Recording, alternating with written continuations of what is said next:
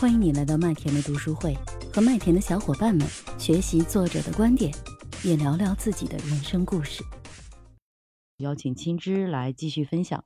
青枝呢，来跟我们分享的是《影响力》这本书。大家好，我是河南郑州的。今天给大家分享的这本书呢是《影响力》，它的作者呢是美国的一个心理学家，叫罗伯特·西奥迪尼。他这本《影响力》呢是在他四十多年前写的一本书，影响了我们四十多年了已经。啊，后来他又写了一本叫《先发影响力》。西奥迪尼呢，他在四十多年前就发现了一个问题哈。他说：“身边总是有些人特别擅长说服别人，让别人干啥，别人就去干啥；向别人提什么请求，别人就会答应，是好，就会认同他这种请求，就会按照他请求的东西去做。他对这个问题非常感兴趣。他说：‘为什么呢？’他就想搞明白为什么。他就想到了销售人员特别有影响力，任何的销售，刚才。”我们很多朋友都讲了疯传，还有 上雅讲的全新销售，上雅的是全新销售，都是销售的。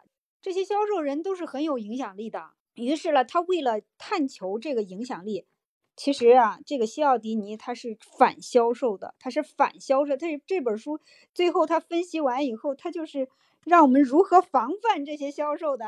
所以我我讲的这本书是和大家唱反调了啊，其实是异曲同工的一个道理啊。他为了了解这个影响力，哈，他就去了电话销售公司、二手车的经销商，还有一些培训组织，还有一些很多各种各样的机构去做卧底，来探究这个为什么会有影响力，哈，这个影响力到底是怎么回事儿？为什么他们就能那么好的去说服别人来买他的东西呢？他发现万变不离其宗，想把东西卖出去，说服别人。只要有一套同样的武器，就是刚才 麦上小伙伴说的那些同样的武器都有用。于是他把自己探究这套武器的理论写进了这本叫《影响力》的书，这本书就诞生了。他把他这本书的出版后呢，畅销四十多年呢，影响了几百万人，可以说是很多的世界五百强企业，像谷歌、微软、可口可乐、IBM 等，都接受过他的培训。包括政府部门的一些管理方式啊，也也是管理部门呢，也都是请他去搞培训，还对著名的股神巴菲特和巴菲特的老师查理芒格都带来了深刻影响。查理芒格曾经说过，西奥迪尼是对他影响最深的一个，其他的一些科学家呀都没有西奥迪尼对他的影响深刻。还有巴菲特每年呢会请这个西奥迪尼。参加他的以贵宾的身份参加他们的股东大会，向更多的投资人和商界的人士传授他的影响力。这本书其实麦田当时推给我说让我们读书，然后分享这个书的时候让我选，我就直接选择了影响力，我没有选择销售的那个书。这本书其实是反销售的，所以我也非常感谢麦田啊，这是麦田给我的影响力啊。我大概给大家说一下这个书的内容。我觉得这本书是值得我们每个人去读的，不管是什么阶段的年龄段的人都适合读这个。我们可以认知到这个销售的方法和销售的目的，然后我们能提高我们的认知，防范一些诈骗呢，还有一些就是不合理的销售呀，和那种没有良知的销售呀，我们可以辨别出来，然后让我们的生活更美好。这本书呢，从三个触发类型和七大武器哈，西奥迪尼呢，最近前几年，这不是很多新的经济形势还有方法出现了以后，他又加了一条。原来他这个书呢，只有六条路径和六大原理，也可以说是六大理论武器吧。原来是六大理论武器，现在他又加了一个，最后又加了一个联盟，现在是七大武器哈，七个理论原理。大概给大家分享一下，它这个影响力的触发呢，他先讲了影响力的触发。影响力呢，就是影响别人的能力。我们给影响力下一个概念，就是它这个产生的基本条件哈。我们得知道，用一种别人乐于接受的方式改变他人思想和行为的能力，就是影响力。呃，当行影响力被巧妙利用的时候，可以左右人的思维，像武器一样富有攻击性。就像苹果手机的销售，之前前几年不是这个苹果手机，每次新的苹果手机上市的时候，排那么长队，连夜去排队去买这个手机。这种 销售盛况。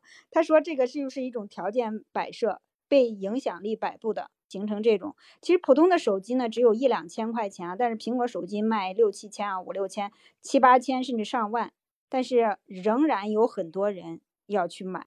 这就是影响力的强大的一个习惯，形成了一种思维的一个惯性，就觉得这个东西就特别好，大家都认可它。然后因为它的广告，就是每个人都觉得他他拿着这个手机就非常高大上哈，拿着苹果手机就高人一等啊，这种感觉。